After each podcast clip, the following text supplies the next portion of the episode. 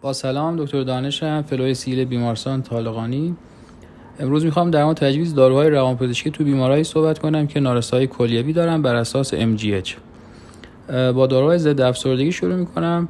اول داروهای استثارایی که به نظر میان سیف ترین انتخاب توی کسایی که نارسایی کلیوی دارن. فقط مشکلی که وجود داره هم داروهای استثارای هم اورمیای ناشی از نارسایی کلیوی اختلال عملکرد پلاکتی و افزایش ریسک خونریزی ایجاد می‌کنه. پس اگر قرار شد SSRI ای توی کسی تجویز کنیم که نارسایی کلیوی داره مونیتور از لحاظ خونریزی مهمه.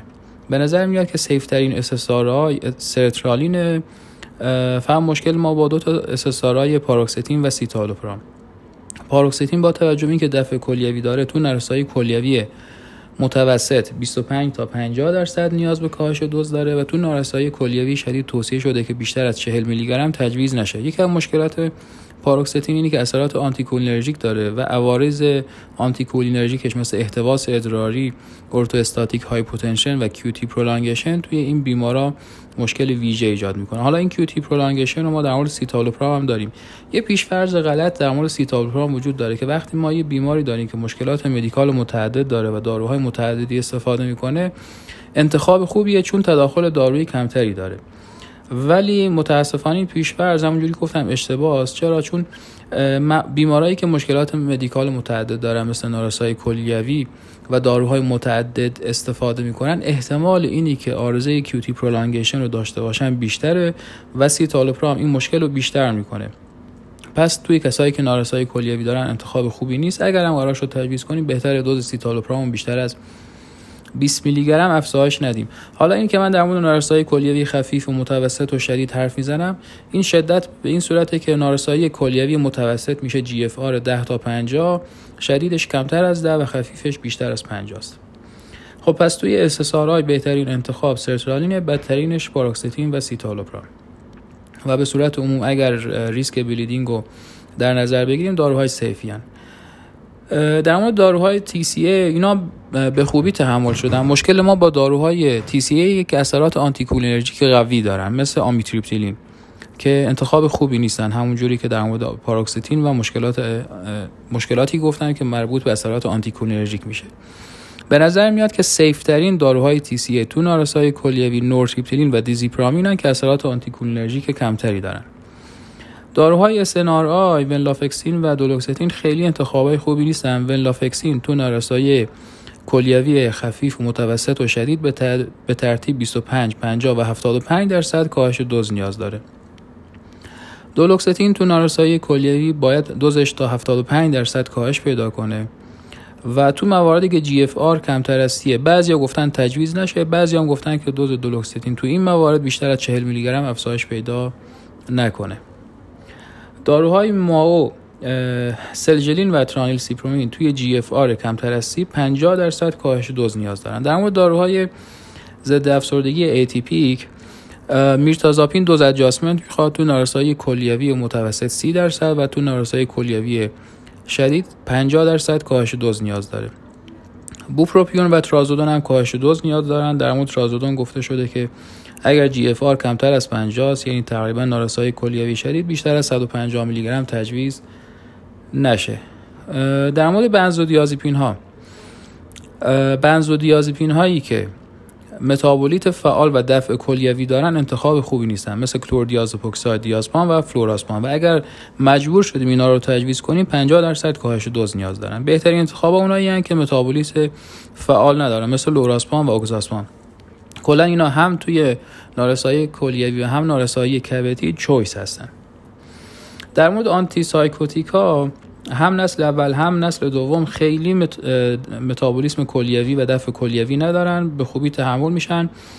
مشکل توی نسل اول با QT prolongation اونایی که ریسک QT prolongation بیشتری دارن با مونیتور از این لحاظ صورت بگیره. توی second generation antipsychotic ها مشکل با ریسپریدون و متابولیتش پالیپریدونه که متابولیسم کلیوی دارن و نیاز به dose adjustment داره. ریسپریدون رو توصیه شده تو مواردی که نارسایی کلیوی وجود داره با 25 صدم میلی گرم یا نیم میلی گرم یک تا دو بار در روز شروع بشه و بیشتر از یک و نیم میلی گرم افزایش پیدا نکنه. اگر ضرورتی به افزایش دوز پیدا کرد interval افزایش دوز باید بیشتر از یک هفته باشه.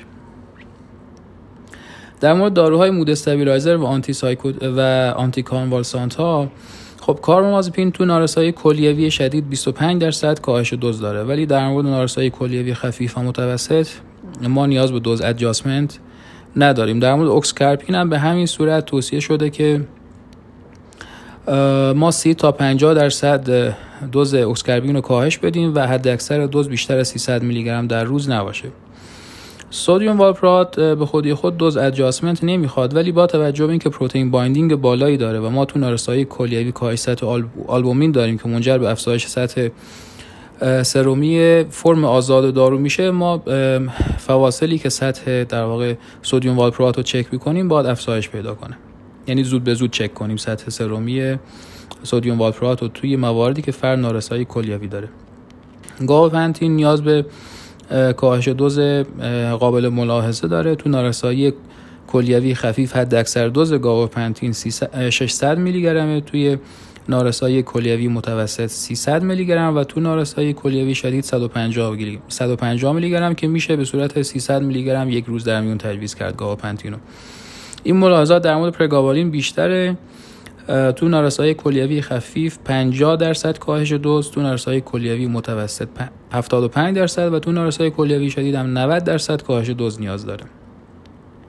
توپیرامات هم همینجوری دفع کلیوی قابل ملاحظه داره. تو نارسایی کلیوی متوسط 50 درصد و توی موارد شدید 75 درصد کاهش دوز نیاز داریم. لاموتریژن خیلی بررسی نشده ولی خب 90 درصد متابولیسم کبدی داره 10 درصدش کلیویه. ولی توصیه شده که دوز دارو کاهش پیدا کنه یا اینتروال تجویز افزایش پیدا کنه. در مورد لیتیوم خب لیتیوم ملاحظات بیشتری داره. اول اینکه لیتیوم تو نارسایی کلیوی حاده که منع مصرف مطلق داره. تو نارسایی کلیوی مزمن اگر مجبور شدیم می‌تونیم دارو رو تجویز کنیم. مثلا تو نارسایی کلیوی متوسط 25 تا 50 درصد کاهش دوز داره و اگر این شدت بیشتره شدت نارسایی بیشتره باید دوز دارو بیشتر کاهش پیدا کنه و به صورت یک روز در میون تا دو روز در میون تجویز بشه. اینی که چقدر ارتباط داره لیتیوم با مشکلات کلیوی آماری که داریم یعنی 4 تا 20 درصد بیشتر مربوط مطالعات retrospective ه که توی این مطالعات تعریف renal insufficiency بر اساس کراتینین بیشتر از 1.5 بوده.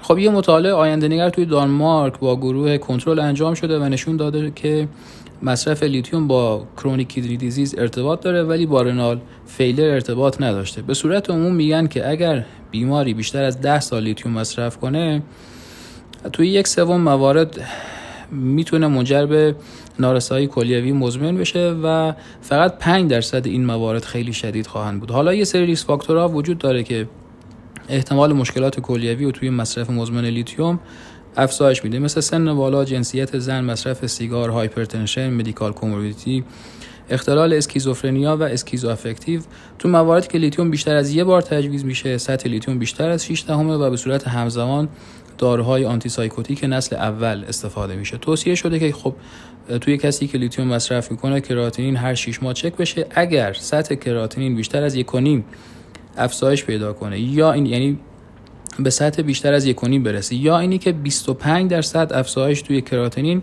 نسبت به baseline داشته باشیم این زمانیه که ما باید لیتیوم رو یا قطع کنیم یا دوز دارو رو کاهش بدیم یا مشاوره نفرولوژی بخوایم. یعنی زمانی که مداخله می‌خواد.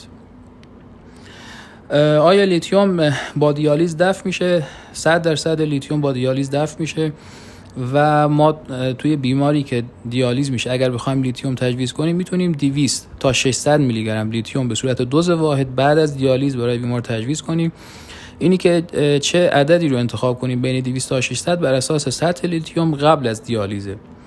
توی بیماری هم که دچار مسمومیت با لیتیوم میشه کی دیالیز باید انجام بشه؟ توصیه شده توی یکی از این موارد. یعنی اگر سطح لیتیوم بیشتر از چهار کاهش سطح هوشیاری تشنج یا آریتمی تهدید کننده حیات وجود داره باید دیالیز صورت بگیره. این کلیاتی بود در مورد تجویز داروهای روانپزشکی توی کسایی که نارسایی کلیوی دارن بر اساس رفرنس MGH امیدوارم مفید واقع بشه.